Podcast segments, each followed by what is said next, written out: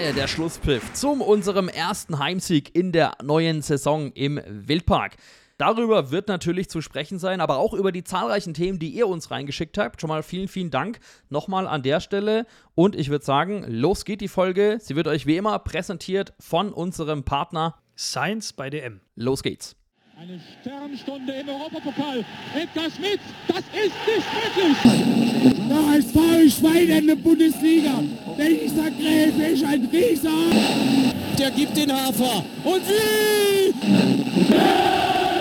Hallo liebe KSC-Fans und herzlich willkommen zu Folge 66 von unserem KSC-Fan-Podcast, der Wildpark-Butler. Hier spricht der Niklas und ich begrüße heute wieder meinen Butler-Kollegen aus dem fernen Gibraltar. Bei dir ist das Wetter wahrscheinlich besser wie bei mir, weil hier regnet es gerade richtig krass. Aber erstmal hallo, lieber Boris. Servus, äh, ja, hier ist wieder heiß wie Sau. Also ähm, ich habe das Gefühl, der Sommer, der bleibt hier noch ein bisschen und Wetter ist top könnte mich jetzt eigentlich auch an den Strand legen, aber ich habe mich dazu entschieden, doch lieber mit dir über den KSC zu sprechen. Sehr gute Entscheidung, bin ich dir sehr dankbar für und ich glaube, die Hörerinnen und Hörer auch. Ja, es ist Montagabend, 28. August. Gestern hat unser KSC den ersten Heimsieg eingefahren im Wildpark. Ich war vor Ort, habe am Wochenende die Zeit in Karlsruhe verbracht und natürlich mir das KSC-Spiel nicht entgehen lassen. Bin rausgefahren, aber unsere vergangene Folge mit Gordy ist ja schon eine Weile her und ein bisschen was hat sich da ereignet. Und wir müssen natürlich aber auch über die Ereignisse sprechen, denn ja, wir haben ein Spiel verloren, ein Ligaspiel am dritten Spieltag bei Wien Wiesbaden eine sehr unnötige und absolut vermeidbare 1 zu 0 Niederlage. Lass uns doch mal damit reinstarten. Denn ich glaube, es gibt schon gewisse Parallelen zu dem Wiesbaden-Spiel und zu dem Spiel jetzt am Wochenende. Denn äh, die Chancenverwertung, die war nicht gut, sagen wir es mal. Ja, ähm, ich finde aber auch, dass die Chancenverwertung äh, wie soll ich das am besten erklären? Also klar, du hast halt Wiesbaden, die spielen zu Hause, äh, Aufsteiger, zu der Zeit natürlich ein gefühlter Überflieger gewesen, mit keine Gegentore kassiert oder sonstiges. Ähm, und die stellen sich halt hinten irgendwie nur rein. Und das hast du auch gesehen, es war so schwer, da in die Räume zu kommen. Ähm, gefühlt war auch niemand in der Box vorne im 16er. Da kam eine Flanke nach der anderen und dann hast du entweder einen Schleuser vorne gefunden oder niemanden. Und da hat man, glaube ich, auch dran gearbeitet äh, unter der Woche verglichen jetzt zum Spiel gegen Braunschweig, worüber wir auch nachher reden wollen. Aber ja, und dann hast du halt auch wie in Wiesbaden dann so ein, so ein Spiel, ein Sonntagsschuss, der sitzt und äh, das war's dann auch. Und mal, mal hast du so Tage, mal hast du sie nicht. War halt nur ärgerlich, dass wir kurz zuvor in Saarbrücken äh, aus dem Pokal ausgeschieden sind. Ja. Und da war das Spiel genauso beschissen, um ehrlich zu sein. Und äh, dann hast du noch in Wiesbaden, wo Budu Sivatze ein richtig schönes Tor schießt, aber halt irgendwie ein halber Schnürsenkel im Abseits ist. Auch sehr bitter.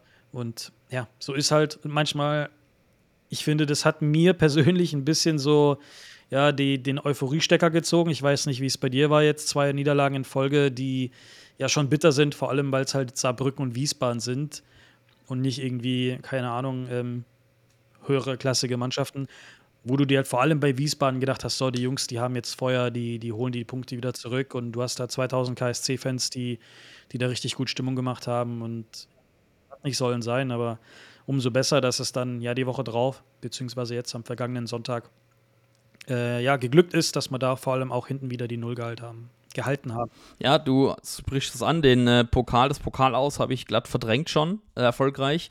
Aber das müssen wir natürlich doch nochmal irgendwie rausholen finde schon, dass es ähm, gewisse Unterschiede gibt zu dem Pokalspiel in Saarbrücken und dem in Wiesbaden. Das war gefühlt irgendwie ein Totalausfall von der gesamten Mannschaft. Also wenn man mal das Spiel in Saarbrücken sieht, ähm, klar, diverse Einzelaktionen, natürlich sehenswertes Tor von Lars Stindl, aber sehr bitter das Ausscheiden, weil da irgendwie gefühlt gar nichts zusammengelaufen ist, auch spielerisch irgendwie ganz wenig, ähm, sehr mau und ähm, ja, sehr bitter das Ausscheiden, ähm, auch bei den Gegentoren war man da zu weit weg. Spoiler, das haben wir jetzt deutlich besser gemacht ähm, gegen Braunschweig ähm, zu null zum ersten Mal. Hat mich auch wirklich sehr gefreut, dass da am Ende die Null gestanden ist, denn da gab es auch eine brenzlige Situation. Aber lass uns mal ähm, Step by Step hier am roten Faden bleiben.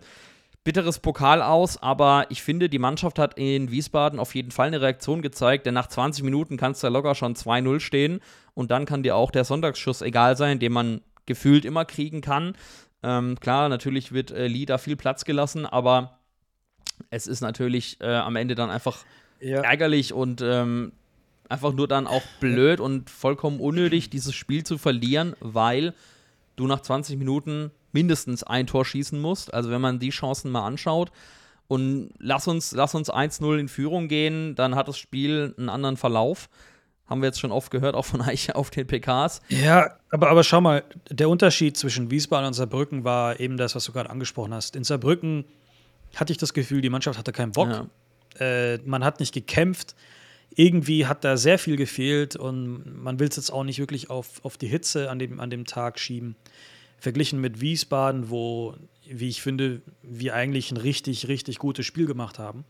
Aber auf der anderen Seite halt auch eine Mannschaft ist, ähm, ja, die, die von Kauczynski gecoacht wird, die sich defensiv sehr, sehr gut angestellt hat und halt auch nicht viel erlaubt hat, ja, nicht viel zugelassen hat. Und wir hätten, glaube ich, an dem Tag nochmal 90 Minuten dranhängen können. Wir hätten kein Tor Ja, erzielt. wild. Und ich hatte halt das Gefühl, dass es war der Unterschied, dass man in Wiesbaden wenigstens gekämpft hat und sich reingeworfen hat in alles.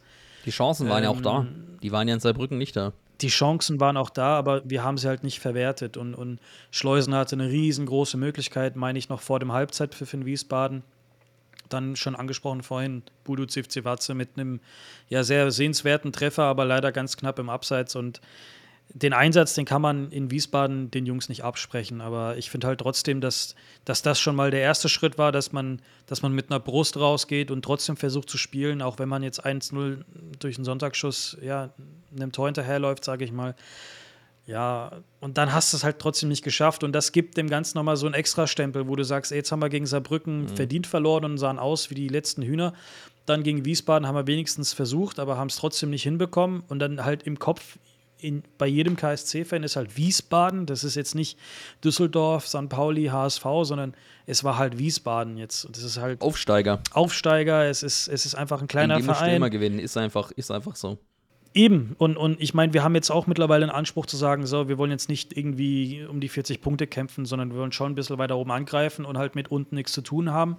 Und da gehört es halt nun mal so dazu, gegen so Mannschaften auch zu gewinnen, die jetzt aufgestiegen sind und vielleicht nicht so die größten Ambitionen haben nach oben, sondern sich wahrscheinlich auch denken, ja, das Wichtigste in Wiesbaden ist erstmal die Klasse zu halten, genauso wie in Elversberg.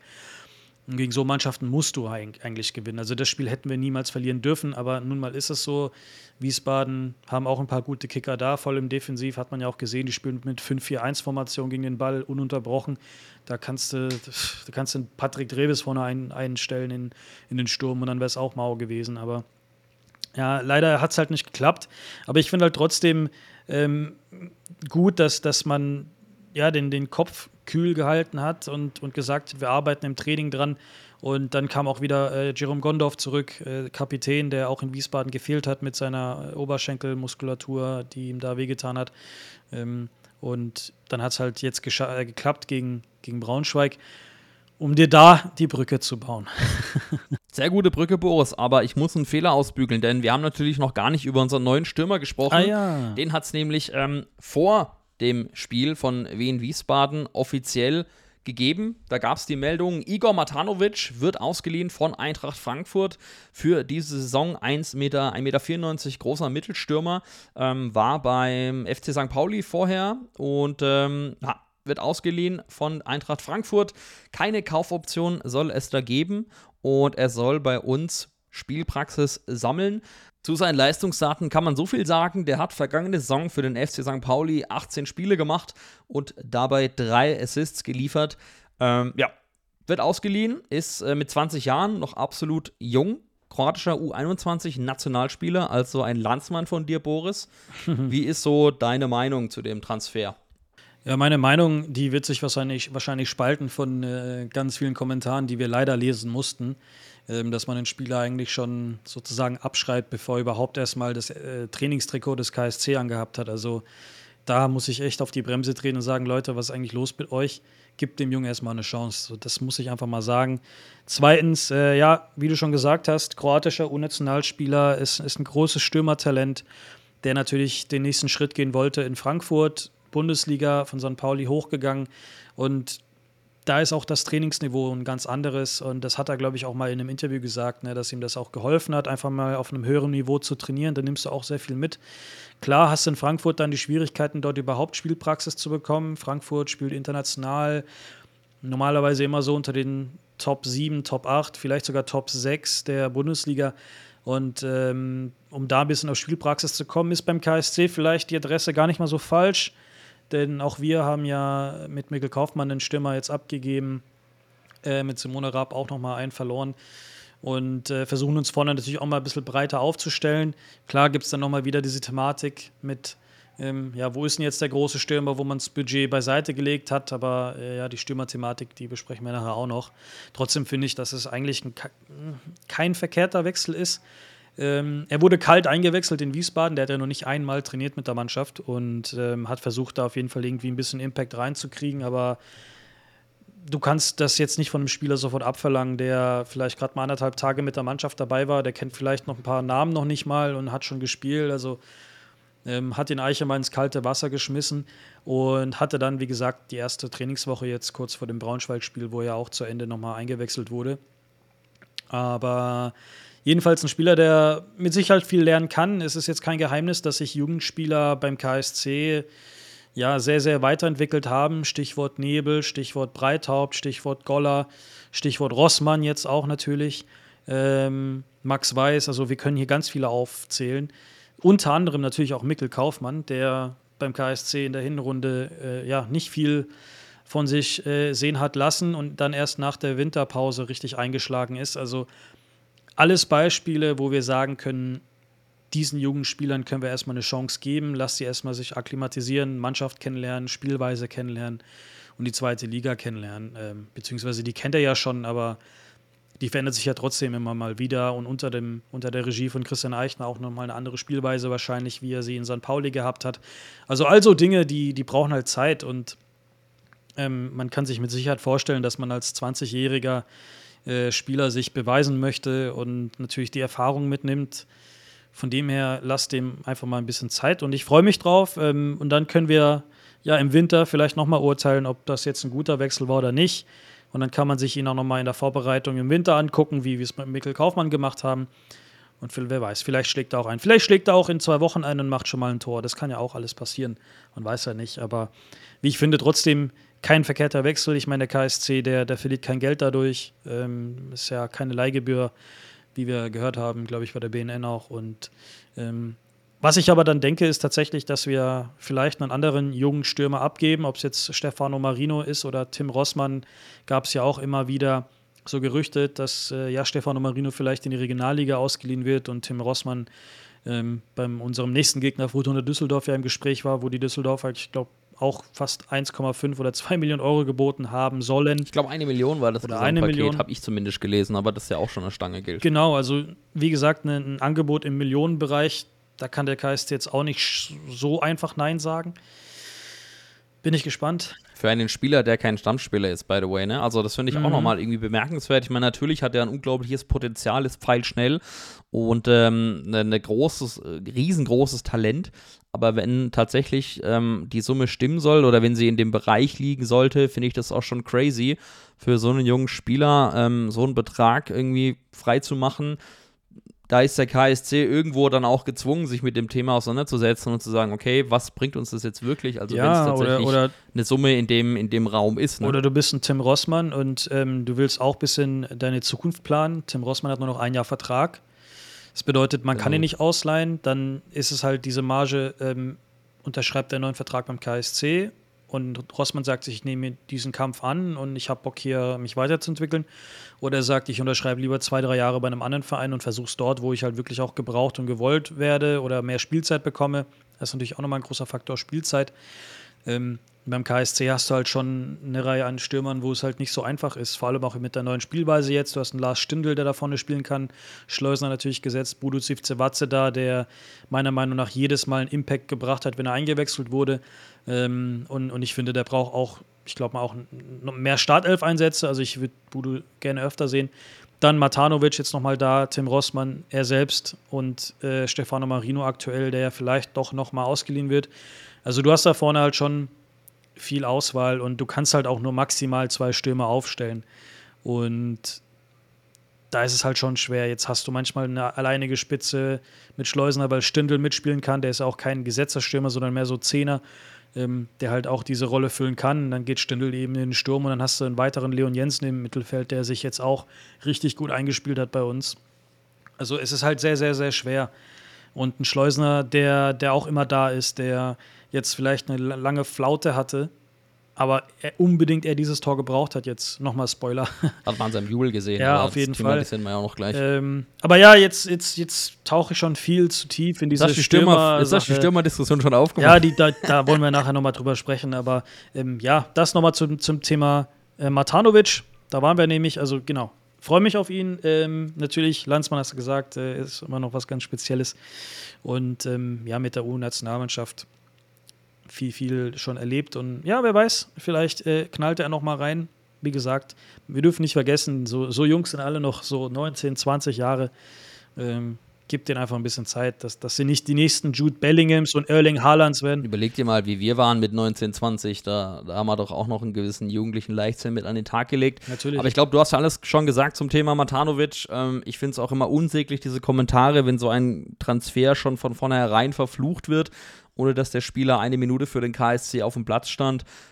Bedenken kann man natürlich immer äußern bei, bei, bei solchen ähm, äh, Transfers, aber den Spieler gleich schon irgendwie zu verteufeln und den Transfer zu verteufeln, das ist echt unterste Schublade, das könnt ihr bleiben lassen.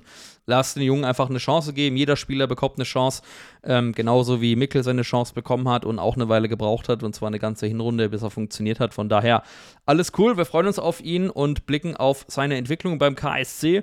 Und lass uns mal auf das vergangene Heimspiel blicken, Boris. Es ging gegen Eintracht Braunschweig am vergangenen Sonntag 2 zu 0, der Heimsieg am vierten Spieltag vor knapp über 22.000 Zuschauern im Wildpark. Ich bin nausgedappt und habe Mas A geguckt mit einem Kumpel zusammen und äh, ja, muss sagen, ich war vorher, bin mit gemischten Gefühlen angereist. Du warst auch nicht sehr optimistisch in unserem kleinen Vorgespräch vor dem Spiel. Ja, ich hatte auch so ein Gefühl, ich weiß nicht, Braunschweig, äh, Aufbaugegner KSC, äh, was ist da los? Dann hatten wir unter der Woche viele Krankheitsfälle. Äh, Im Sturm vor allem mit Budu Zivcevatze, der krank war. Dann Gondorf hatte er Probleme. Stindl ist auch noch mal ein paar Tage extra weg gewesen.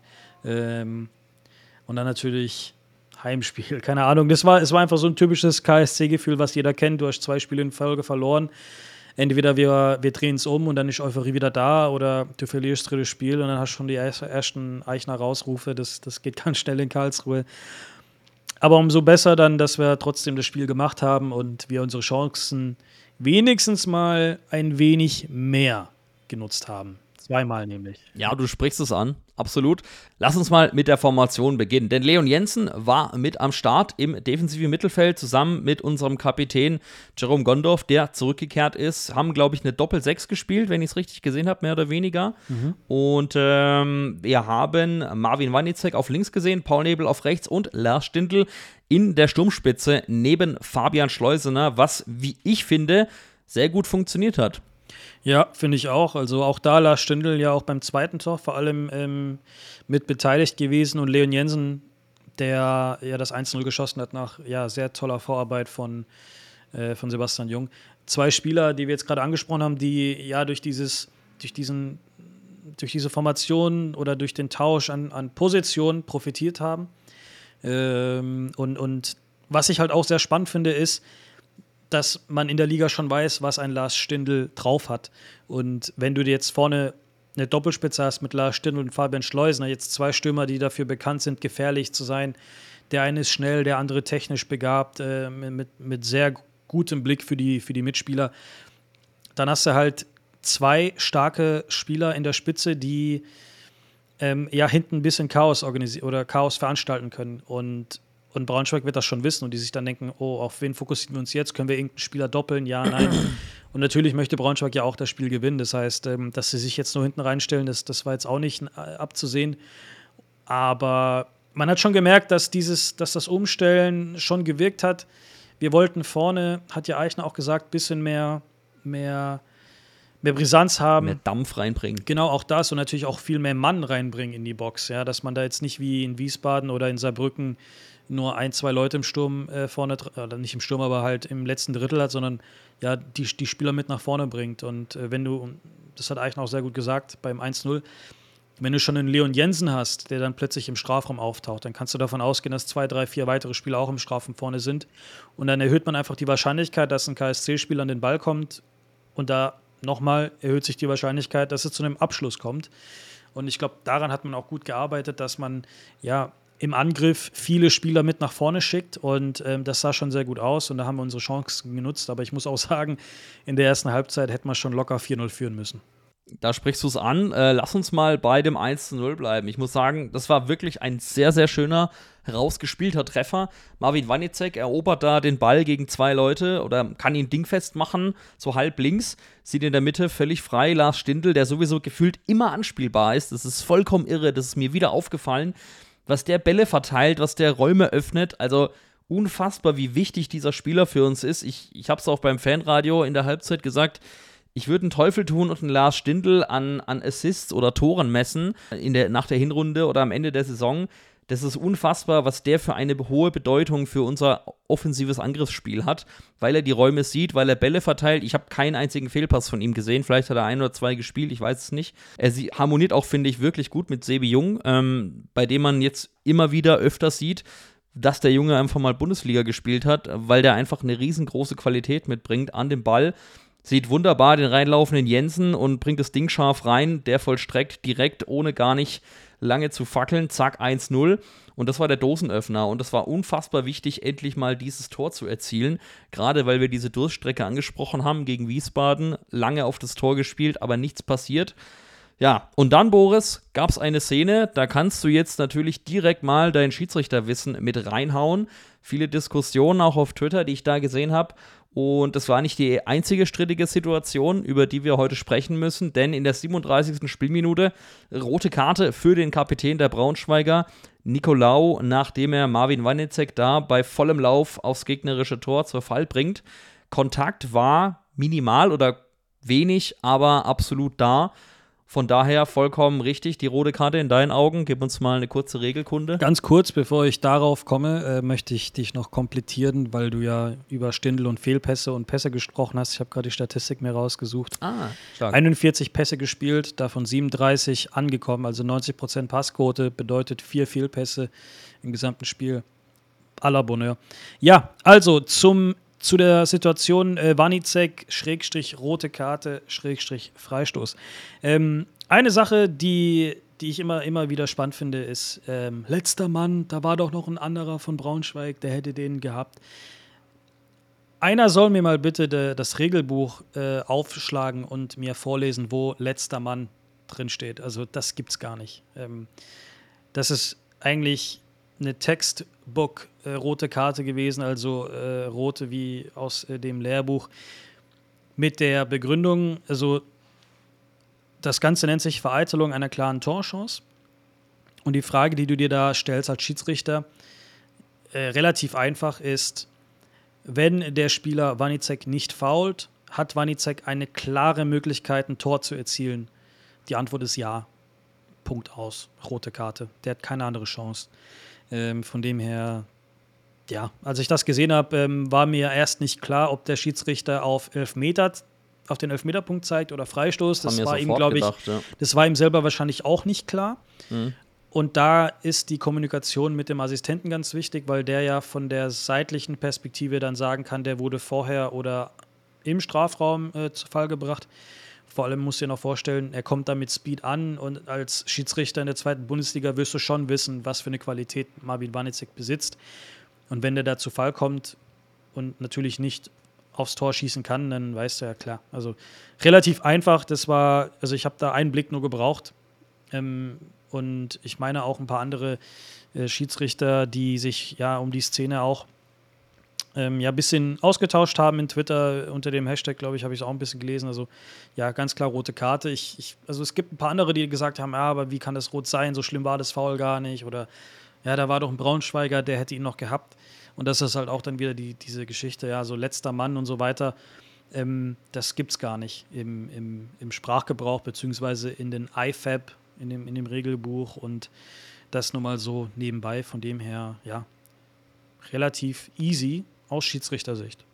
Ja, absolut. Ähm, vielen Dank für deine ähm, aufklärenden Worte. Ich habe es mir gerade auch natürlich im Vorfeld nochmal angeschaut, mehrfach die, die, die, Situation und das Highlight. Und das Foul findet tatsächlich vor der Linie statt. Ich habe das nicht gesehen, weil ich äh, in der Nähe von der Gegengerade war. Und aber Wanicek hatte einfach klare Möglichkeit, den Ball dann, ich sag mal, auf Höhe der 16er Linie abzuschließen. Und äh, wer Marvin Wanicek kennt, der weiß, dass der Junge einen unfassbar guten Schuss hat, also klare Torchance verhindert. Die Schiedsrichter bereiten sich ja auch auf so Spiele vor und die werden schon wissen, wer so die Qualitätsspieler sind. Und äh, da werden die schon wissen, dass ein Wanicek da ja zu 99 Prozent ein Tor erzielt hätte. Aber selbst dann, selbst wenn er nicht getroffen hätte, es war ja eine ganz klare Torchance. Ne? Mhm. Ja, absolut. Dann müssen wir natürlich über die nächste Szene sprechen, denn das 2 zu 0, das annulliert wurde durch Robin Bormuth in der 40. Spielminute. Es war eine Standardsituation, bei der er ja selber hinterher beim KSC Club TV äh, gesagt hat, er hat ihn wohl dann doch mit dem, mit dem Finger berührt, ähm, komischerweise. Also er hat die die Hand oder die Hände nah am Bauch gehabt, hat zuerst signalisiert, er hat den Ball mit dem Bauch ähm, ins Tor buxiert. Ähm, am, am, zweiten Pfosten kam er da ja angelaufen. Die Szene ist ja nach einer Ecke entstanden in der 40. Spielminute, wo äh, der Ball verlängert wird von Marcel Franke und dann Robin Bormuth hinten durchläuft. Ich habe da auch schon gejubelt ähm, und war mir eigentlich äh, sicher, dass der drinne ist. Äh, er hat es dann ja auch signalisiert mit dem Bauch. Der Finger war wohl dran. Im Replay war es nicht so gut zu erkennen. Aber ähm, ja, der Kölner Keller hat wohl die ein oder andere Kameraperspektive mehr parat und äh, konnte dann somit sagen, leider Tor irregulär, annulliert. Also im Replay geht er für mich auf den Bauch, aber die Hand hat er halt vor dem Bauch. Vermutlich war vielleicht dann doch der ein oder andere Finger dran und dann ist es halt ein Handspiel am Ende. Ja, ein Handspiel per se ist es ja eigentlich nicht. Ähm, Im Mittelfeld würdest du ja auch weiterspielen lassen, denn der Arm war angelegt. Aber was ganz wichtig ist, vor ein paar Jahren gab es da eine Klarstellung, äh, vor allem nach einer Szene, ich meine, das war mal Neymar, der mal an die Hand angeschossen wurde beim Rennen und der Ball ist dann ins Tor und das Tor wurde gegeben. Und dann war die Diskussion ganz groß bei den Schiedsrichterlehrgängen und bei der FIFA und bei der UEFA, wo man sagte, ey Leute, wir spielen Fußball, wie kann man mit der Hand bitte ein Tor erzielen? und dann war es eigentlich relativ easy, dass man die Regel äh, in, in, in der Sache neu formuliert und sagt, Handspiel, ob absichtlich, unabsichtlich, angelegt, abgespreizt, scheißegal, mit der Hand ist eine Torerzielung nicht möglich. Und in der Szene ich kann es auch nicht ganz genau erkennen. Ähm, ich hatte im Live-Bild auch nur, ich glaube, zwei Wiederholungen. Und es ist nicht so einfach zu erkennen. Die Hinterdoor-Kamera, die hat jetzt auch keine hohe Auflösung. Und auch wenn er nur mit dem Finger den Ball berührt hat, Finger ist logischerweise Teil der Hand und dann kannst du das Tor auch nicht geben. Und wenn das die Schiedsrichter im Kölner Keller so sehen, dann ähm, ja, ist es eine relativ einfache Geschichte. Dann sagt man, Tor wird nicht ja, anerkannt. Und dann ist es sehr, sehr bitter für den KSC und auch für Robin Bormuth, dem ich es natürlich auch sehr gönne. Ich glaube auch, das war der Eckball direkt nach dem Freistoß von der roten Karte. Also das war alles innerhalb von zwei Minuten. Und ich hatte mich da mit ein paar anderen Kumpels noch ausgetauscht, die auch gesagt haben, ey, Robert Kampka, glaube ich, war das der Schiedsrichter. In seinen Schuhen würde ich heute auch nicht gern stecken wollen. Also das war echt ein Spiel für Regelkunde und ja und, und äh, Schiedsrichteranalysen. Also da war echt einiges dabei und äh, wir hatten ja noch zwei zwei Handsituationen, die in dem Spiel danach passiert sind. Dann gehen wir in die Halbzeit mit einem 1 zu 0. Das war für mich schon unfassbar wichtig, da in Führung zu sehen. Und ähm, dann war die große Frage, wie machen wir jetzt weiter? Spielen wir weiterhin aufs Tor, stellen uns hinten rein. Und für mich war eigentlich die Devise klar, wir müssen das zweite erzielen, wir müssen aufs zweite gehen, ähm, weil es kann immer mal einer reinstolpern oder es kann einfach mal immer durch einen schnellen Konter ein Gegentor passieren. Hätten wir auch beinahe so gesehen. Die Chance von Anthony Ucha, hei, hei, hei. Da ist mir das Herz schon runtergerutscht in der, in der Hosebund, wenn ich das gesehen habe. Ey. Vor allem äh, von der Gegengerade aus war mir nicht sofort ersichtlich, dass der drüber geht. Ähm, solche Chancen lässt er sich eigentlich nicht nehmen. Großes Glück, dass es da nicht 1 zu 1 steht. Dann könnte es nochmal ekelhaft werden. Dann holen wir nämlich alles raus und können in sämtliche Konter laufen. Auch in Unterzahl ist das möglich. Aber er hat das Ding drüber gesägt und wir haben das Glück gehabt. beziehungsweise das Glück war auf unserer Seite. Und so war es dann auch in der 67. Spielminute. 2-0, Fabian Schleusener haben sie gut rausgespielt. Ähm, Ballgewinn. Ich finde, Fabian Schleusener, ja, ich habe ihn in der Halbzeit noch so ein bisschen in so ein Formtief geredet. Du hast es auch angedeutet. Ähm, und für, es war unfassbar wichtig, dass er einfach dieses Tor gemacht hat. Schöne Vorarbeit von Lars Stindl. Ähm, ja, der Ball wird da gewonnen im, im gegnerischen 16er. Stindl sucht nicht einen Abschluss, sondern legt quer. Das hat er oft gemacht. Das war dann auch im, im späteren Spielverlauf oft die Gelegenheit, wo ich dachte, Mann, jetzt zieh doch mal ab, du hast doch eine Klebe. Aber er hat sich als ja, also einfach als Übersichtsspieler wieder erwiesen, auch im Offensivbereich und äh, legt immer gern ab. Hat er hier auch super und wunderbar gemacht, genau auf Schleuse. Der tunnelt den gegnerischen Goalie Hoffmann und vollendet vor der Gegengerade. Und ich glaube, anhand vom Jubel hat man gesehen, wie wichtig dieses Tor für ihn war. Auf jeden Fall. Ähm, Formtief hatten wir vorhin mal ganz kurz angesprochen ne, mit Schleuse, dass der ja nicht in die Position kam, wo er normalerweise ist die, die Torabschlüsse ja sehr unglücklich waren.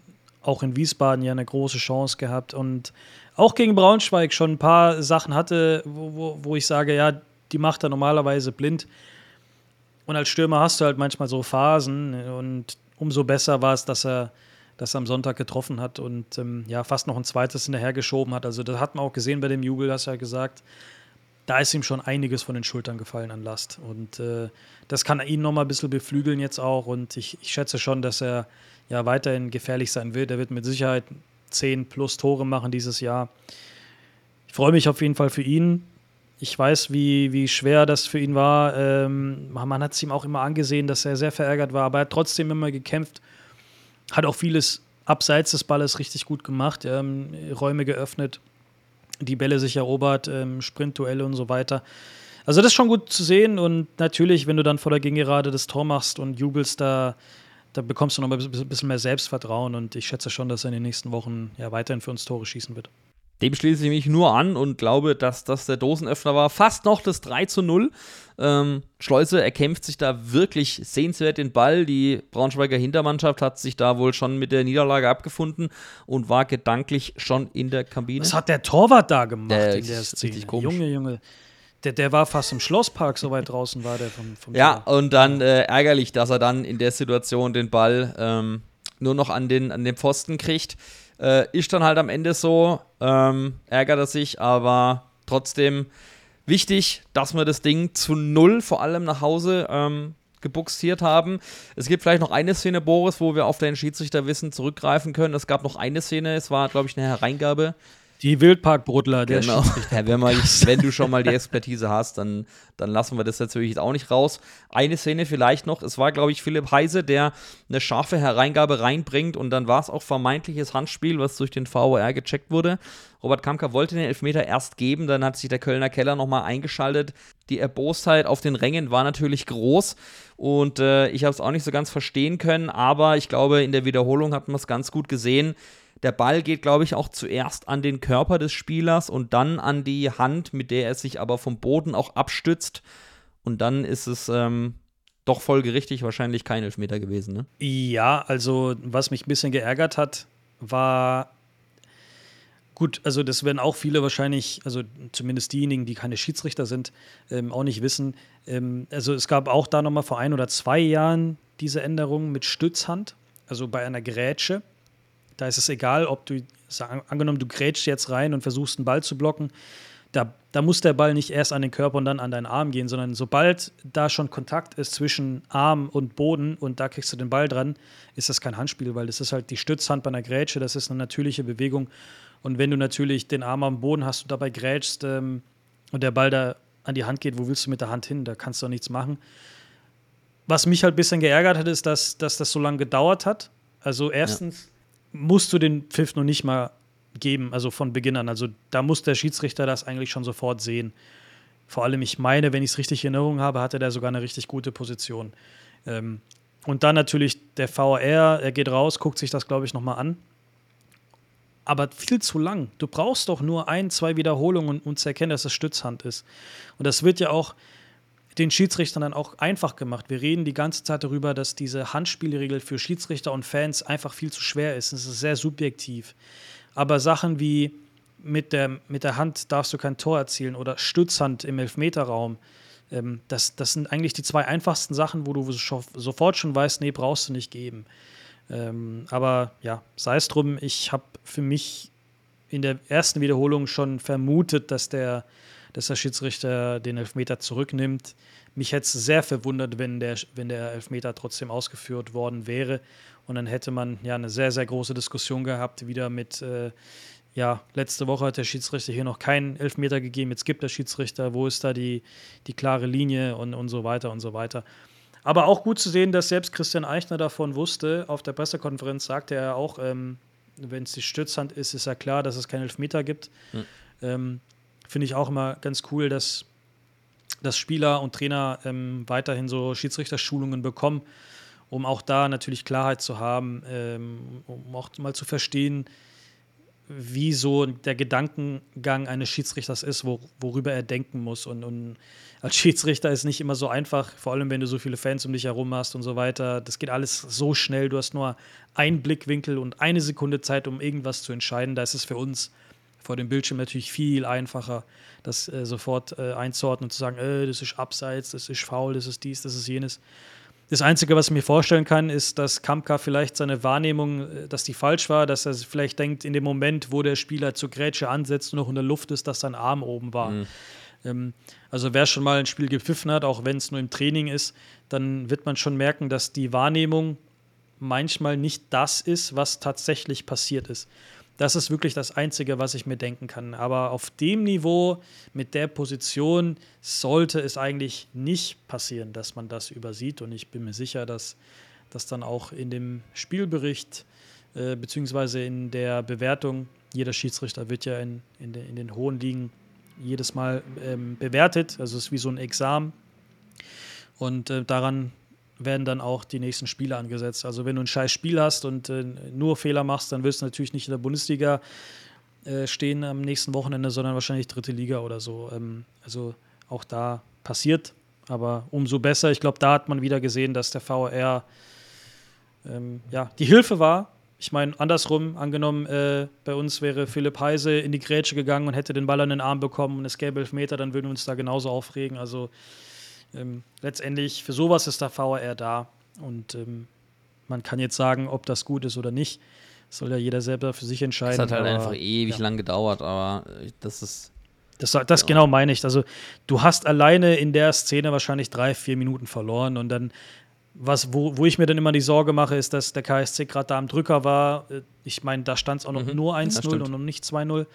Ähm, und dass man da plötzlich dann ja das Momentum verliert und dann brauchst du nur einen Konter und, und Braunschweig macht es 1-1 und dann regen wir uns wieder über einen Schiedsrichter auf, dass er uns den Elfmeter nicht gibt. Also es geht in alle Richtungen manchmal, aber so ist halt auch der Fußball. Ja, du hast angesprochen in der Bewertung, gleiches schreibt auch der Kicker, um das zu komplettieren, zu Robert Kamka, guter Gesamteindruck, lag bei allen strittigen Situationen im Zusammenspiel mit dem VR richtig. Also Du, ich fand auch nicht, dass er ein schlechtes Spiel gemacht hat. Es war einfach nur ein schweres Spiel von so, von so subjektiven ähm, Entscheidungen, ja, Handspiel beim Tor, was du sehr, sehr schlecht sehen kannst. Mhm. Also das kann der Schiedsrichter überhaupt nicht sehen. Das kann man nur mit der Kamera aufdecken. Ähm, dann natürlich die rote Karte, dass, dass da halt jeder erstmal denkt, äh, letzter Mann ähm, und, und nicht jeder weiß, dass letzter Mann, das existiert nicht, das ist ein Mythos. Kreisliga-Legende. Äh, Geschichte oder, oder die Geschichte mit, mit der Grätsche, ähm, äh, mit, mit oder, oder war das noch ein Hand Handspiel von, von einem anderen Braunschweiger oder so, äh, wo der Arm hinterm Rücken war und so weiter. Also da gab es ein paar weitere Szenen. Also ja, manchmal ist Schiedsrichter sein einfach ein Scheißjob. Ich glaube, das darf man schon sagen als Schiedsrichter. Äh, da würde ich lügen, wenn ich sage, das ist ein viel zu einfaches Ding. Also wenn es einfach wäre, würde es jeder machen. Ich glaube, so viel kann man Ich wünsche dir auf jeden Fall weiterhin viel Spaß dabei. Lass uns mal äh, das Thema Braunschweig so langsam ad acta legen. Der KSC gewinnt verdient mit 2 zu 0. Ich muss nochmal betonen, erstes Spiel, erstes Saisonspiel zu 0. Hat mich sehr gefreut. Ähm, sah zwischendurch auch mal so aus, ob dort durchaus noch einer reingehen konnte. Aber wir haben die 0 hinten gehalten. Da war ich mir vorher nicht so sicher, ob das passiert und es hat mich umso mehr gefreut. Tabellenplatz 6 ist damit der aktuelle Stand mit sieben Punkten. Da sind wir eigentlich ganz gut dabei, so nach den ersten vier Spielen sieben Punkte. Damit bin ich eigentlich erstmal ziemlich zufrieden. Lass uns mal noch auf ein paar Themen eingehen, Boris, die auch ihr uns geschickt habt, liebe Hörerinnen, liebe Hörer. Äh, ein Thema, das habe ich selber gesehen, aber ähm, natürlich ist es auch mehrfach bei uns in den äh, Nachrichten äh, aufgetaucht, ist die Haupttribüne. Es sieht einfach nett schön aus, wenn bei Anpfiff die Haupttribüne gefühlt nur zu 40 Prozent voll ist. Auslastung hin oder her. Nicht 40 Prozent, Niklas, sondern 40 Fans saßen drauf, habe ich das Gefühl gehabt. Ja, wie auch immer. Also über die Gründe haben wir ja schon mal gesprochen. Da hat auch hm, der KSC schon was zu gesagt. Brauchen wir nicht lange drum herum reden. Es sieht halt einfach unschön aus und ähm, wir, werden's, äh, wir werden sehen, was, was passiert. Ich meine, ich gehe jetzt mal davon aus, dass bei so Gegnern wie Braunschweig, Fürth, Elversberg, wie auch immer, da wird sie halt dann genauso leer sein und äh, richtig voll halt nur dann gegen die hochgerätigen Mannschaften oder jetzt halt im Derby natürlich gegen Laudern im September. Ähm, ja, so, so ist halt die Realität aktuell. Ich finde es auch schade, weil es einfach auch irgendwie kein schönes Gesamtbild ist dann. Ne? Also ich meine, die, die Ost, Ost ähm, und Gegengerade war rappelvoll, logischerweise. Der Bereich zwischen Haupttribüne und Gegengerade war nicht auf. Das hat mich ein bisschen irritiert, aber ähm, Family Block äh, und Nord waren dafür auch geöffnet, aber auch nicht so mega voll. Ja, ich muss dennoch sagen, also 22.560 waren es, glaube ich, äh, insgesamt die Zuschauer. Ähm, fand ich trotzdem okay, muss ich sagen, gegen Braunschweig nach, nach zwei verlorenen Spielen. Es war jetzt auch kein strahlender Sonnenschein am Sonntag in Karlsruhe, es hat auch zwischendurch mal ein bisschen getröpfelt und war bewölkt. Also mit dem Zuschauerschnitt bin ich eigentlich erstmal ziemlich zufrieden. Wenn wir uns da irgendwie auf lange Sicht so bei 25.000 einpegeln, ist es doch schon mal echt ein guter, ein guter Wert, finde ich. Und äh, auch ein deutlicher, ein deutlicher Anstieg im Vergleich zur vergangenen Saison. Da war ja auch nicht immer ausverkauft, obwohl es äh, theoretisch hätte sein können. Da waren ja durchaus auch nicht immer alle Plätze da voll belegt. Von daher finde ich, ist der KSC da eigentlich erstmal ganz gut unterwegs, oder? Ich denke auch. Ich meine, wenn wir jetzt zurückblicken, äh, Liverpool ausverkauft, HSV ausverkauft, 22 äh, gegen Braunschweig und vermutlich ausverkauft gegen Kaiserslautern im nächsten Heimspiel. Das also, wird so sein, ja. Ich meine, also der Trend steigt. Das sieht man. Ähm, viel mehr Leute in Karlsruhe haben Bock auf den KSC. Ich finde es auch ganz clever, dass man ganz oft äh, irgendwelche KSC-Sachen bei den Schlosslichtspielen gesehen hat. Ähm, ich fand es gegen Liverpool auch sehr spannend, als ich wieder in der Stadt war, dass man viele KSC-Banner unterwegs gesehen hat und so weiter. Also es ist im Prinzip äh, ja was, was Tolles und man merkt auch schon, dass die Region mehr Bock hat und dass mehr Leute ins Stadion gehen. Und ich schätze auch, dass man im Schnitt so an die 25.000 äh, schon denken kann. Ich glaube auch, wenn die Mannschaft weiterhin gut spielt, dann kommen noch mal mehr Leute ins Stadion, haben noch mal mehr Leute Bock auf den KSC. Ähm, ich, ich denke, das, das wird alles noch. Klar, mit der Haupttribüne sehr unglücklich. Ich weiß auch nicht, warum. Ähm, ist nicht voll ausgelastet. Ich, vielleicht hat sich der KSC damit ein bisschen verzettelt, verkalkuliert, kann auch vielleicht alles sein. Vielleicht muss man da über die Preisstruktur nochmal nachdenken, aber. Ja, auch das. Ähm, wie gesagt, ich bin da leider nicht, was heißt leider, also ich bin da einfach nicht in, und du auch nicht, glaube ich. Wir sind da halt nicht so in der Materie, ne, was so Business Seats angeht, Logen. Ist nur ähm, Beobachtungen und ähm, die Aussagen, die es ja schon mal dazu gab auf einer Pressekonferenz. Ja, ja. Ähm, und mehr, mehr gibt es dazu, glaube ich, am Ende des Tages auch nicht Aber ich muss auch sagen, ich muss auch sagen, wenn du mir nicht die Bilder geschickt hättest aus dem Stadion, dann hätte ich es gar nicht erst. Ja, ein Glück, gesehen. dass die TV-Kameras auf der Haupttribüne stehen ne? und auf die, volle, auf, ja, die ja. volle, auf die volle Osttribüne filmen. Das ist, ist unser also Glück. Im Fernsehen sah es schon, schon voll aus, bis auf jetzt die Hintertortribüne auf der, auf der Nordseite. Ähm, da waren halt schon viele Plätze frei, aber ich glaube, das wird auch so der Bereich sein im Stadion, der häufiger mal freie Plätze hat, jetzt Haupttribüne ausgenommen. Ich bin ja auch schon mal gehockt mit meinem Vater ähm, letzte Saison gegen Darmstadt ähm, Heimspiel äh, und du musst sagen, ein Vorteil gab's. Du hast ruckzuck deine Feuerwurst in der Halbzeit. ja, das ist, das ist, ja, das ist ein guter Tipp. Also, äh, Geheimtipp, Nordtribüne. voll machen. Ja, ja. Stadion voll machen allgemein. Einfach Stadion voll machen. Ja, Gegen Laudern wird es ja auch wieder voll. Von daher äh, können wir uns darauf verlassen, dass es wieder eine heiße Kiste gibt. Und ähm, ja, noch ein ähm, Punkt, über den wir natürlich gerne sprechen, äh, weil ihr das natürlich auch schon beobachtet habt. Ein alter Weggefährte hat den Weg in den Wildpark gefunden.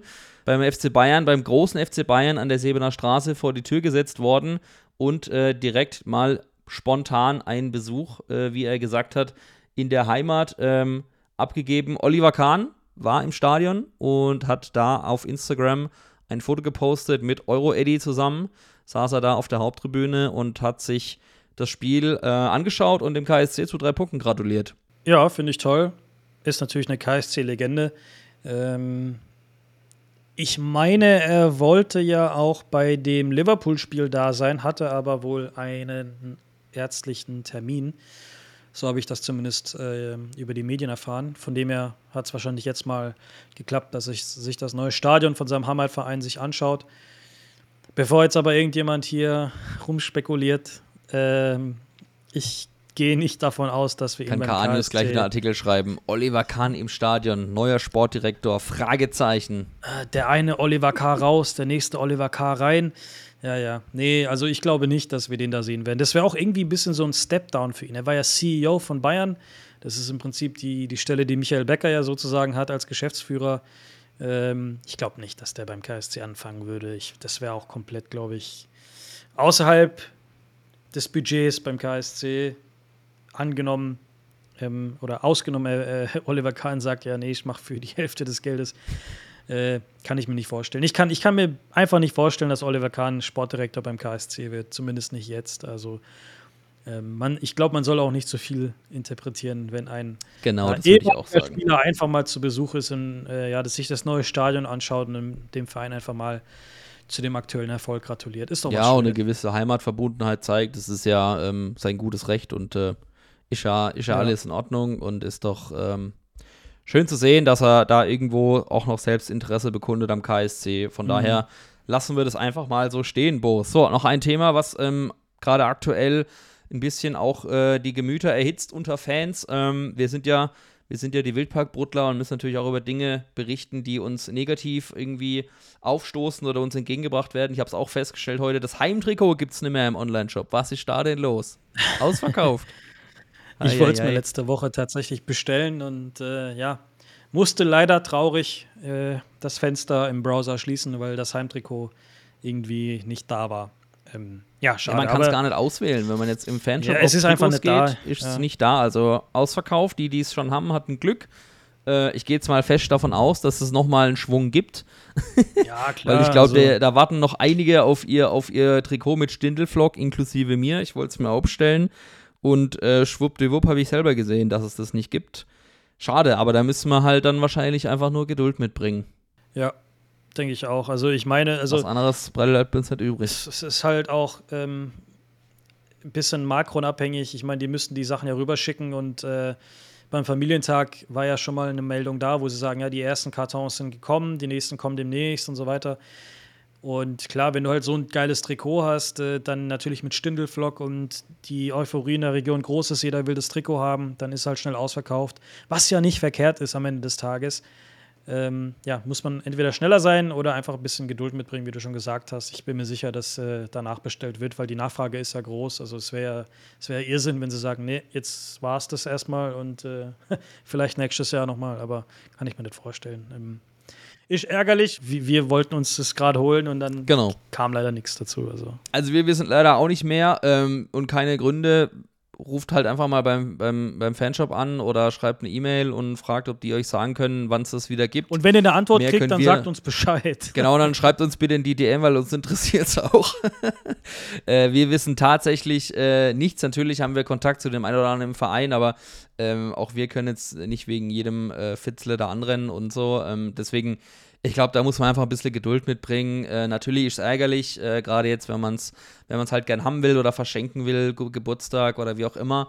Ähm, ist nicht optimal. Wartet halt ein bisschen, so müssen wir es ja auch machen, der Boris und ich. Also wir haben da auch keine extra Wurst oder wie auch immer. Mehr können wir da jetzt leider auch nicht sagen und nicht tun, sondern auch nur blöd aus der Wäsche gucken, weil wir es halt auch nicht bestellen können. Welche also, Wäsche? Ich hab's noch nicht mal. ich hab genug Trikots. So ist nicht. Ja. So, Boris, jetzt können wir nochmal das Fass aufmachen. Stürmersuche ist ein großes Thema aktuell. Ähm, wir haben vorhin drüber gesprochen. Igor Matanovic ist einer, der auf Leihbasis dazugestoßen ist zum Kader. Wir waren uns einig, dem Jungen muss man auf jeden Fall fairerweise die Zeit geben, sich äh, zu akklimatisieren, reinzukommen in den Kader. Wir wissen nicht, was bis zum Deadline Day noch alles passiert. Es gab die Gerüchte um Tim Rossmann, der jetzt ja wieder reingekommen ist, ähm, auch nicht Stamm gespielt hat. Ähm, der noch immer noch mit Düsseldorf irgendwie in Verbindung gebracht wird, die ihn wohl scheinbar haben wollen. Eiche, was ich aber auch verstehen kann, halt nicht sagt so, hey, ich kann den nicht einfach so abgeben, ohne zu wissen, wie es aussieht. lass uns mal vielleicht mit Steph Marino nochmal anfangen. Ähm, ich meine, da wird es ja eindeutig so sein, dass der einfach Spielpraxis braucht und noch nicht so weit ist. Sonst wäre er ja aktuell nicht, in Anführungszeichen, letzte Geige im, im, im Stürmer-Ranking, so wie es ja im Augenblick zu verstehen ist. Also es, man kann ja auch nicht von jedem Spieler erwarten, dass er den, den Gang geht wie Tim Breithaupt. Das war ja auch absolut Ausnahmetalent. Irgendwie von, von der A-Jugend direkt zum Profi. Das ist schon ein bemerkenswerter Schritt den, den können auch gar nicht alle schaffen. Es ist ja schon mal geil, wenn es einer im Jahr schafft, mehr oder weniger. Also so ein Tim Rossmann zum Beispiel ja auch. Ich fand's verrückt. Ich habe ich hab am, am Sonntagabend noch gesehen, wie Tim Breithaupt eingewechselt wird und gegen Harry Kane spielt. das geht mir auch nicht in den Kopf, ist verrückt. Aber wie du schon gesagt hast, ähm, es gibt ein paar Spieler, die sind halt schneller und weiter ähm, und es gibt ein paar, die brauchen halt noch ein bisschen Zeit. Und beim KSC, wir wissen, wir haben keine zweite Mannschaft, die Oberliga spielt oder so das Beste ist da einfach, ja, eine, eine Laie in die Regionalliga ist auch im Raum, hat man ja gelesen. Ich glaube, für Steff Marino, ähm, ich glaube, die, die, richtige, die richtige Wahl, da nochmal ein bisschen zu spielen. Er braucht ja Spielpraxis, vor allem in, wenn du in der Situation bist, wo du gerade aus der A-Jugend kommst und du willst einen nächsten Schritt gehen und der Zwischenschritt wäre ja zweite Mannschaft, die gibt es nicht, also muss man da irgendwo eine Lösung finden und ähm, die soll es ja aber perspektivisch wieder geben. Also da bin ich auch gespannt drauf. Ähm, die Frage ist halt, wann. Es dauert wahrscheinlich um einiges an Zeit, weil es ja ein hoher organisatorischer Aufwand ist. Ja. Aber ich glaube, da wird auch der KSC dann Meldung machen, wenn es was zu vermelden gibt. Wir wissen leider auch nicht mehr als die bisherigen Infos, die es dazu gab. Ähm, dass eine fest geplant ist, finde ich schon mal stark und ein tolles Zeichen vom Verein an junge Spieler, äh, die im Verein sind. Ähm, Ob es jetzt in zwei Jahren ist oder wann auch immer. Ähm, ich glaube, da wird man einfach zu gegebener Zeit dann vom KSC mehr erfahren. Dass es sie geben wird, scheint safe zu sein und das äh, macht uns happy. Ich glaube, jeden anderen auch. Wir haben es ja auch schon mal angesprochen einfach um diesen jungen Spielern ähm, beim KSC eine, eine, Möglichkeit aufzuzeigen, hier zu bleiben, sich zu entwickeln, ihren Weg zu gehen. Und ähm, ja, lebende Beispiele, die über eine zweite Mannschaft groß geworden sind, haben wir auch mit Gordy drüber gesprochen. Er selbst ja auch in der vergangenen Folge. Ein Christian Eichner ist über die zweite Mannschaft Profi geworden, ein Lars Stindl. Und die hatten jetzt ja keine so schlechte Karriere. Der eine hat sie noch, der andere jetzt an der Seitenlinie als Coach. Also lass uns da einfach mal abwarten, was passiert. Wir sind uns eigentlich einig, Boris. Ähm, du hast eine klare Meinung zum Thema, brauchen wir jetzt noch einen Stürmer oder nicht? Eiche, so klingt bei mir ein bisschen durch, ähm, will noch einen haben. Mikkel Kaufmann war so ein Thema, immer mal wieder. Angeblich soll er auch bei Hannover irgendwie zu einer Laie im Gespräch sein. Er selbst war ja nicht mal im Kader ähm, bei Union Berlin, die irgendwie jetzt acht oder neun Stürmer haben. Keine Ahnung, Überblick verloren, verfolgt den Verein auch nicht. Großartig. Ja, was, was ist deine Meinung? Brauchen wir noch einen Stürmer oder nicht? Ähm, lass mich mal anders anfangen. Also, ich möchte gerne wissen, warum man noch einen unbedingt braucht, Nummer eins. Weil Nummer zwei, wir scheinbar trotzdem die Tore vorne machen und ich meiner Meinung nach schon denke, dass ein Budu, ein Schleuse, ein Stindel vorne genug anrichten können, um die Tore zu erzielen. Ich meine, wir haben ja jetzt schon sieben Tore erzielt in vier Spielen. Mhm. Und wir sind aktuell äh, Sechster, Siebter, ich weiß gerade gar nicht. Mhm. Sechster, haben Sechster. sieben Spiele, äh, sieben Punkte. Sieben, sieben, zu fünf Tore, sieben zu fünf Tore, sieben Punkte nach vier Spielen. Also, ne? So, dann, dann das zweite ist, und das ist, glaube ich, eine unpopular Opinion. Und äh, ich hoffe, ich werde da jetzt nicht gelüncht für, aber ein Mikkel Kaufmann hat auch nur drei oder vier Monate richtig gut gespielt. Davor hat er nicht viel gezündet. Und er hat jetzt eine lange Zeit wieder nicht gespielt. Wenn man den jetzt ausleihen würde, hätte er so, so gesagt sofort schon eine Stammplatzgarantie. Wie willst du das den anderen Stürmern erklären als Trainer, finde ich? Also vor allem, wenn ein Budo eingewechselt wird und sofort Impact bringt, wenn dann Tim Rossmann eingewechselt wird und auch ähm, ja, die, die, die Spieler manchmal quirlig spielt. Ähm, ein Matanovic, der jetzt natürlich die Chance hat, sich weiterzuentwickeln, wie Kaufmann damals, der viel nicht gespielt hat und erst später in den, in den Torfluss gekommen ist. Also Stimmt. Das sind so Sachen. Ich glaube, Kaufmann hat auch eine ähnliche Bilanz gehabt als, als Mickel. Äh, Gefühlt, Kaufmann also, eine ähnliche Bilanz als Matanovic. Ja, ja, also ne? sehr ähnlich. Beim, K beim, beim HSV auch irgendwie erst ganz spät irgendwie zum Zug gekommen und auch nur zwei Tore gemacht in der Genau, also ähm, ich verstehe schon, dass Eichner sagt, wir brauchen so einen richtig schnellen Spieler und so. Ähm, mhm. Aber man hat jetzt ja auch verschiedene Varianten gehabt mit mal Stindel vorne, ähm, spielerisch mal ähm, mit, mit Flanken von Heise oder von Jung oder ja, mal einen Rossmann reinwerfen, der auch immer noch schnell ist. Ich kann mir schon vorstellen, dass wenn sie Rossmann abgeben, dass sie sagen, okay, wir brauchen jetzt noch mal einen, das, das kann gut sein. Aber die Frage ist, wir sind jetzt, keine Ahnung, drei, vier Tage vor Transferschluss, ähm, da, da, wär, da, da müsste ein Wunder passieren, dass wir da noch mal einen Spieler holen. Zudem sollte ein Kaufmann dann ausgeliehen werden zu uns, dann sind da wieder die Erwartungen so riesig. Was ist, wenn er dann nicht mehr gut spielt? Ähm, dann, dann ist auch wieder Alarm. Dann heißt es wieder, äh, also unter 10 Tore braucht Ja. er gar nicht ankommen. Aber, Niklas, aber auf der anderen Seite, und das will ich jetzt auch nochmal betonen, ist es für mich sehr verwirrend als Fan zu hören, dass der Verein ein, Zitat, adäquates Budget für einen Stürmer beiseite legt, Mhm. damit aber nichts anrichtet. Oder man. Vor oder allem, warte, weil, warte. weil ein Matanovic ja aktuell ja, Ja. Nichts, nichts kostet in dem Sinne, weil die Laie ja bezahlt, also nicht bezahlt werden muss. Es fallen keine Leihgebühren an. Oder hat man sich als Verein verkalkuliert und damit gerechnet, dass man im Pokal weiterkommt und da nochmal natürlich Erlöse erzielt? Das sind so Fragen, die ich mir stelle. Und äh, da habe ich leider keine Antwort zu. Aber das sind halt so, so Sachen, sportlich gesehen bin ich davon überzeugt, dass unsere Mannschaft ähm, mit, mit dem Aufgebot erfolgreich sein kann, ohne extra Stürmer. Zumindest bis zur Winterpause, bis zum nächsten Transferfenster. Zumindest bis zur du ja nicht, Winterpause. jemand noch verletzt, Gott bewahre. Genau, erstens das. Dann, dann natürlich kann mal einer krank sein und der andere ist gelb gesperrt. Dann gucken wir dumm aus der Wäsche. Aber ähm, wir haben trotzdem gesehen, dass die Jungs sich sau viele Chancen erspielen. Ähm, und wenn da einfach mal Selbstvertrauen da ist und, und einfach mal die Chancen auch verwertet werden, dann, dann würden wir über sowas gar nicht sprechen. Und nochmal, vier Spiele, sieben Punkte, sieben Tore erzielt. Ähm, das sagt schon was aus. Jetzt Pokal mal ausgeklammert, aber da war die ganze Mannschaft ein Totalausfall. Da hätten wir auch vorne einen Harry Kane haben können, hätte wahrscheinlich auch nicht getroffen. Aber sei es drum. Ähm, von dem her würde ich sagen, sportlich gesehen vertraue ich in den Kader oder vertraue ich dem Kader, den wir haben. Von dem her würde ich sagen, nein. Ich würde keinen neuen Stürmer jetzt noch, verpfli noch verpflichten. Auf der anderen Seite will ich wissen, was man mit dieser Aussage von dem adäquaten Budget, was man damit sagen wollte. Äh, oder hat man sich eine blaue Nase oder ein blaues Auge abgeholt bei einem anderen Stürmer, der dann abgesagt hat. Ne? Also Oder es kommt am Deadline Day noch einer und dann gucken alle dumm aus der Wäsche. Das ist man ja auch nicht. kann natürlich auch sein, aber, aber dann wiederum sagt man ja, jetzt wirst du einen gestandenen Stürmer aus der ersten oder zweiten Liga ja nicht so einfach holen können. Entweder es sind Spieler in der ersten Liga, die nur Bankdrücker sind, oder es sind irgendwelche Top-Stürmer, die vielleicht in äh, anderen Ligen unterwegs sind, äh, Kroatien, äh, Frankreich, äh, England Championship oder so, Österreich. Wo man dann- Nein, Österreich ist ja vorbei. Öst da. Da Österreich hoffe ich gefischt jetzt mal nicht. ähm, aber es kann ja auch sein, ja, dass man dann vielleicht die Leute nach Deutschland zieht, um einfach mal was Neues zu machen. Ähm, ich kann mir gut vorstellen, man hat ja auch gesehen, Slatan hat wohl gescoutet, dann ging es um Spieler aus der kroatischen ersten Liga, die ähm, jetzt auch immer wieder besser wurde. Aber klar, wenn dann eine Zweitligamannschaft anklopft, zumindest mal bei so jungen kroatischen Spielern, dann denkt man sich, oh komm, dann gehe ich nach Deutschland, dann kann ich mich da weiterentwickeln, dann Mhm. kriege ich da noch mal ein bisschen mehr Exposure und kann dann vielleicht noch weiter aufsteigen. Das gibt es auch, aber Mhm. um es nochmal abzurunden, sportlich gesehen vertraue ich dem, was wir haben. Wenn wir einen neuen Stürmer kriegen, ist es schön.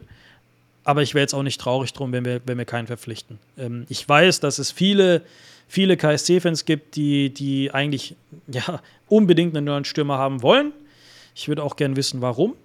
Ähm, ich meine, wir hatten letztes Jahr die genau gleiche Thematik. Hoffmann war weg. Wer macht jetzt die Tore? Und man vergisst dann Fabian Schleusner. Das darf man auch nicht. Bei dem jetzt hoffentlich ähm, der Knoten Ja, geplatzt letztes Jahr hat er auch mehr als 10 Tore Genau, erzielt. letztes weißt Jahr auch, Also, letzte vergangene Saison 13 Tore. Ich meine, jetzt hat er zwei nach vier Spielen. Ähm, das ist jetzt keine schlechte Bilanz für einen Stürmer. Auch wenn jetzt in Wiesbaden äh, unglückliche Szenen da, dabei waren, genau. Ähm, aber ich finde es auch jetzt ein bisschen ähm, ja, unfair dem Spieler gegenüber, ihn da jetzt auch so ein bisschen zu ignorieren, ähm, in, in dem Sinne. wie ist das denn bei dir, Niklas? Brauchen wir einen? Was ich bin, sagst ich du, bin deiner Meinung. Ich bin deiner Meinung. Ich bin der Meinung, man kann mit dem Kader, den wir jetzt haben, ich sag mal, wenn, wenn, abgesehen natürlich davon, wir haben kein Verletzungspech, können wir Top 6 spielen bis zur Winterpause. Das, davon bin ich vo- vollkommen überzeugt. Die Heimspiele einfach gewinnen.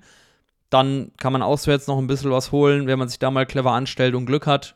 Matchglück, wieder so eine Geschichte. Hm. Ich glaube, der Kader ist aktuell gut genug. um da oben anzuknüpfen, sage ich mal. Jetzt nicht Top 3, aber um sich da oben so ein bisschen festzusetzen.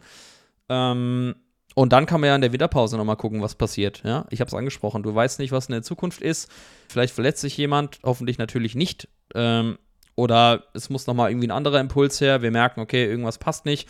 Vielleicht wechselt ein Marino dann noch irgendwo hin. Vielleicht wechselt ein Rossmann noch. Das kann man jetzt natürlich auch nicht sagen. Also mehr kann man erst sagen, wenn die Transferphase rum ist, die jetzige. Und wir dann sehen, ob wir jetzt noch jemand haben oder nicht. Aber ich bin da grundlegend erstmal deiner Meinung und sage, die Mannschaft ist gut genug, der aktuelle Kader, um die Ziele, die wir haben, also die wie noch nicht so richtig formuliert wurden, aber die wir beide formuliert haben, zu erreichen. Und zwar einstelliger Tabellenplatz. Das kannst du mit der Truppe safe erreichen. Davon bin ich überzeugt. Und damit fahren wir doch erstmal ganz gut. Würde ich auch sagen. Außerdem kann ich Eiche und, und die Taskforce mittlerweile so einschätzen, dass die keinen Spieler verkaufen, sage ich mal, oder verleihen, ohne Ersatz dafür zu haben. Ne? Ähm, das darf, glaube ich, auch nochmal safe sein. Aber das ist nicht nur beim KSC so, das ist bei ganz vielen anderen Vereinen so. Und dann hast du eben diesen sogenannten Domino-Effekt im Transfer. Wenn der eine geht, mhm. kommt der andere, dann ist der dort weg, dann wird der nächste dorthin geholt. Kann alles noch passieren und Deadline Day ist sowieso immer ja was ganz Spannendes. Wir hatten ja mal einen überraschenden äh, Fall vor ein, zwei Jahren, wo Goller wieder plötzlich da war bei uns. Stimmt, auch das war auch kurz vor knapp, gell? Auch das Deadline Day, also es kann gut sein, dass ich beim Weil wir erinnern noch an dieses Announcement-Video, das fand ich so geil mit dem Zeugwart, glaube ich, wo, wo er dann so die Tür aufmacht, da wurde irgendwie geklopft, er macht die Tür und dann so, hey, was willst denn du hier? Gehst Steingang ich hin? ja, ja, das ja. weiß ich doch, das fand ich stark. Ja, ja gut, ähm, aber ja, ich würde sagen, das, über das Stürmerthema haben wir jetzt äh, lange und ausschweifend gesprochen, gleich zweimal. Deswegen, ähm, ja, lasst uns einfach abwarten, was passiert. Wir sind genauso gespannt wie ihr auch, ähm, ob noch einer kommt oder nicht. Auf jeden Fall ist am Freitag schon wieder soweit, Boris. Auswärtsspiel bei Fortuna Düsseldorf. Das wird eine richtig harte Kiste. Die haben nicht wenige Leute als Aufstiegsmitfavorit auf dem Zettel, sind Tabellennachbarn von uns, ebenfalls mit sieben Punkten, nur ein besseres Torverhältnis. Das wird nochmal eine heiße Kiste. Düsseldorf auch kein gutes Pflaster für uns. Ich erinnere mich, da war ich vor vergangene Saison, glaube ich, beim Auswärtsspiel, wo wir verloren haben. 3-1, wenn ich richtig im Kopf habe. Vor zwei Jahren dann. Oder vor zwei Jahren, ja, genau. Ähm, ja, also wenn wir da einen Punkt mitnehmen, bin ich erstmal happy über die Länderspielpause hinweg. Wie siehst du es? Ich auch. Aber nicht, wenn wir 70 Minuten lang führen und in der 98. Minute einen Ausgleich kassieren, dann würde ich mich ärgern. Ja, da bist du, glaube ich, dann nicht der Einzige. So, so viel. Aber, aber so wenn ich jetzt die Möglichkeit habe zu unterschreiben, unentschieden gegen Düsseldorf, das ist schon eine starke Mannschaft. Äh, die spielt jetzt schon seit Jahren da oben mit. Die haben sich jetzt auch nochmal richtig gut verstärkt, auch mit Zonalis, ähm, der Grieche der, der richtig ja, schnell ist und, und gut spielt. Dann hast du natürlich vorne noch andere Leute, ähm, die da, die da nochmal auf sich weisen. Dann hast du nochmal einen erfahrenen Stürmer wie Ginczek, ähm, der jetzt, ich glaube, letztes Mal Bank, Bank auf der Bank war, aber trotzdem halt ein Name ist, der, die du nie unterschätzen darfst. Ähm, Kastenmeier im Tor, glaube ich, auch. Ne? Also ich weiß gerade nicht, wen die alles so im Kader haben. Felix Klaus. Ähm, Felix Klaus. Ähm, war auch lange bei Freiburg, ähm, starker Spieler. Und äh, ja, also auch Daniel Thun, ein guter Trainer, der die Mannschaft weiterentwickeln wollte, das glaube ich auch getan hat. So ein bisschen verfolge ich ähm, Fortuna Düsseldorf auch mal so nebenher, weil ja, wie gesagt, viele die auch auf dem Zettel haben für ganz oben. Ähm, ja, und ich glaube, dass die genau. schon auf jeden Fall ähm, was, was mitbringen können. Ich glaube, angesprochener Spieler Solis hat jetzt auch zwei Tore gemacht beim 5-0 in Elversberg. Das war auch nochmal ein klares Statement, dass die halt auch sagen, wohin sie wollen. Und ähm, da müssen wir auf jeden Fall auf der Hut sein und vor allem defensiv hellwach. Ähm, haben wir jetzt ja gegen Braunschweig, finde ich, ganz gut gemacht. Also auch die Innenverteidigung hat da wirklich einiges gezeigt. Und ja, dann, dann wird man sehen, wozu es in, in Düsseldorf reicht. Ja, ich habe mir gerade nochmal den Kader angeguckt. Klar, in der Verteidigung hast du einen alten Bekannten, Matthias Zimmermann, ähm, André Hoffmann, auch eine, ein gestandener Verteidiger. Ähm, Im Mittelfeld Felix Klaus, das schon angesprochen. Marcel Sobotka ist, glaube ich, auch jedem ein Begriff. Janik Engelhardt. Ähm, dann natürlich vorne hast einen Appelkamp, einen Ioha, einen Nimitz, einen Zolis, der neue, den ich angesprochen habe. Also die haben schon einen sehr guten Kader, meine Güte. Die werden, glaube ich, so mit uns oben so die anderen ärgern, glaube ich. Also, also ich finde, ich, ich würde schon fast sagen, wir haben einen sehr ähnlichen Kader, wenn man sich die Qualität anschaut. Ähm, wird ein, wird ein schwieriges Spiel. Ich meine, gegen Düsseldorf war es immer sehr interessant. Ich glaube, wir waren zusammen auch bei dem Heimspiel ähm, vor einem Jahr oder zwei. Ich kann mich gerade nicht erinnern. Ähm, wo wir auch, ich glaube, 2-2 gespielt haben, wo wir 2-0 hinten lagen. Dann, glaube ich, haben wir in der letzten Saison auch beim, beim Rückspiel spät den Ausgleich kassiert. Ähm, ja, also ich denke schon, dass wir da sportlich mithalten können. Es wird auf, auf die Tagesform ankommen. Äh, wird ein sehr interessantes Spiel. Freitagabend in Düsseldorf. Ähm, mal gucken, wie viele Fans da mitfahren. Es gibt bestimmt einige, die sich da nochmal ein Wochenende draus machen. Ist ja eine schöne Stadt, Düsseldorf. Also ja, ich freue mich aufs Spiel. Das wird sportlich sehr, sehr, sehr attraktiv. Ja. Ich glaube, das werden alle wissen. Und wir können da auf jeden Fall was Zählbares mitnehmen. Ein so Punkt, äh, ein Punkt würde ich unterschreiben, drei würde ich auch nehmen, natürlicherweise. Ich freue mich drauf. Dann gibt es Länderspielpause, unter anderem mit einem Testspiel gegen den FC Freiburg und dann natürlich äh, das große Highlight im September: Heimspiel Derby gegen Laudern.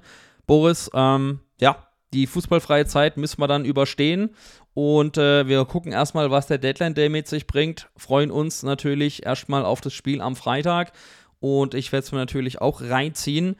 Und dann würde ich sagen, Boris, we call it a day. Vielen Dank für deine Zeit heute Abend. Vielen Dank für eure Fragen, fürs Zuhören, fürs Liken, fürs Followen, für ja, für alles. Ja, vielen Dank auch nochmal von meiner Seite. Ähm, wie gesagt, falls ihr den Podcast feiert, Freunde habt, die den noch nicht kennen, teilt die Folge, teilt unseren Podcast und erzählt von KSC-Fans, dass wir hier über unseren Verein sprechen. Ansonsten, Niklas, ja, wir haben eine Sache noch vergessen, bevor wir Tschüss sagen. Tippen müssen wir noch. Ich sage 1 zu 1. Was sagst du? 2-2 nehmen wir.